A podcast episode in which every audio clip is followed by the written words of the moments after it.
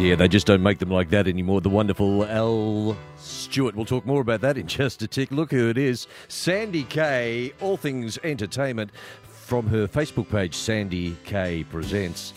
G'day, Sandy. Hello, Tony. Lovely to have you back. Isn't it a great piece of music? Uh, lovely start to that song. We'll uh, get to that in just a tick. Al Stewart. We the, will. Uh, yeah, it's fantastic. The Year of the Cat. Uh, lots of things to uh, move through on this Saturday night. I've missed you for the last couple of weeks. And me, you, Tony Mack, although your replacement half's very good man indeed. Yes, and as I always say, maybe a little too good. Thank you for that. Uh, here's a little Billy Idol.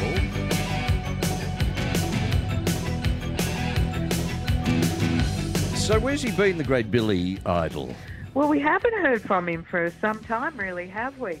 Not since the days of White Wedding. I don't know, he's gone underground, but he's been busy because he's just had a little granddaughter and he's now 65 years old. He's just joined Dark Horse Records, which was the label founded by George Harrison back yeah. in 1974. Mm. And of course, now it's run by George's son, Dhani.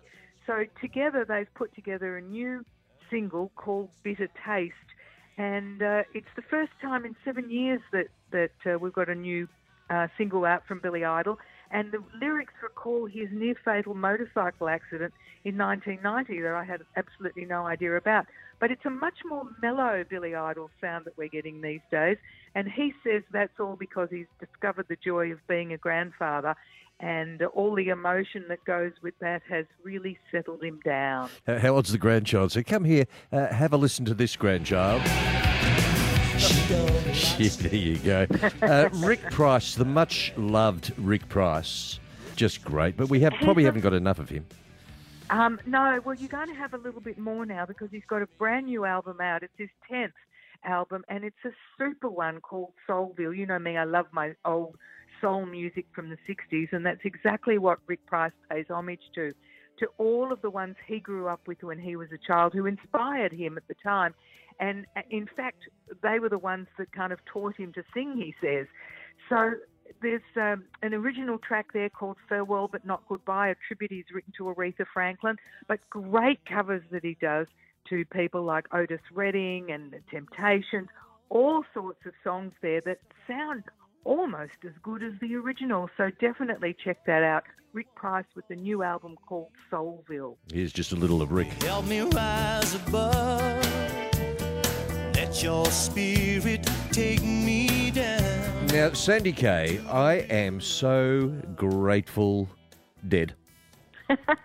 Are you a deadhead? No. That's what they call them, the No. Grateful Dead. John band. Mayer No, could play, though, by the way. Absolutely. Well, the, the new band's called Dead and Company, and John Mayer has joined the original three guys from Grateful Dead to form this band, Dead and Company. They're on a massive tour across the US, and the best thing about that tour is that they are live streaming each and every concert. So if you feel like going to sit in at a Dead and Company concert, all you've got to do is grab your tickets from the website nugs.net. Nugs.net. Nugs. Thank you. We now resume normal programming. Uh, Diana Ross and the Supremes. Now, a little bit of history around the great Di Ross, Lady Di of rock and roll. Yes, well, the girls were the premier Motown act during the 60s, as most people would know. They had 12 number one singles, most of them written and produced by Motown's main writing team, Holland, Dozier, and Holland. At their peak, the Supremes actually rivaled the Beatles in worldwide popularity, and it's said that their breakthrough made it possible for future African and American R&B and soul musicians to actually find mainstream success.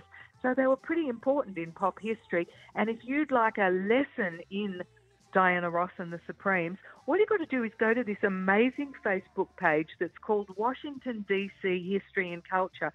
The host there takes you through a whole lot of different kind of lessons. And this one is on Diana Ross and the Supremes. It's got interviews, it's got footage, it's got a whole lot of stuff, and it's all free. So the Facebook page, Washington, D.C. History and Culture, well worth checking out.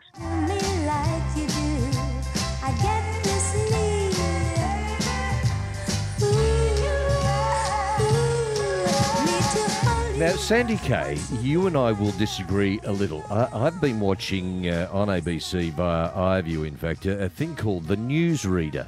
I think it's rather clever. Uh, you not so keen? No, not at all. Look, I, it, for anybody who hasn't seen it yet, this deals with what the, a television newsroom was like in the 80s. And I have to tell you, I worked television news in, in commercial newsrooms through the 80s. It, it was such fun and so outrageous. I don't think that this um, series actually captures the vibe at all. So it starts off in 1986, which was a really big news year. That was the year that the Space Shuttle Challenger exploded live on air. We had Chernobyl's number four reactor give us the world's worst nuclear disaster. In Melbourne, the car bomb went off at Russell Street Police Headquarters, killing the first policewoman in Mm. uh, in the line of duty. Yeah. It was absolutely huge. What I do like about the show is that it shows the way that news was gathered at the time. The stories came in via telex and fax, the AAP wire.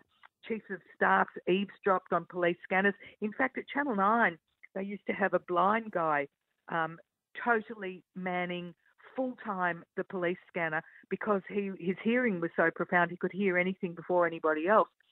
So all of that was super. I, I like the, the recreation of all of that. But it's so cliched. We have all the bullying and all the sexist news directors. Yes, that was the way it was. All the women have big helmet hair, big earrings, even bigger shoulder pads. Yep, that certainly was the way it was.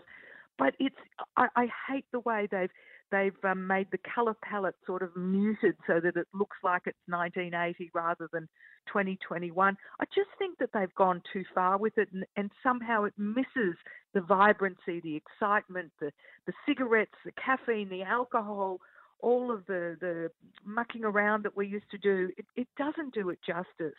But you like it. I think it's fantastic. I think it is a real. It's taking the P one double five beautifully, and that's and that's really its intention, and that works. I think. Okay, the newsreader ABC Sunday nights at uh, eight thirty. It drops. You can catch up if you've missed any of the eps on iView. I'd love to hear what the view, what the listeners think. That would be great. Who do you agree with, me or Tony?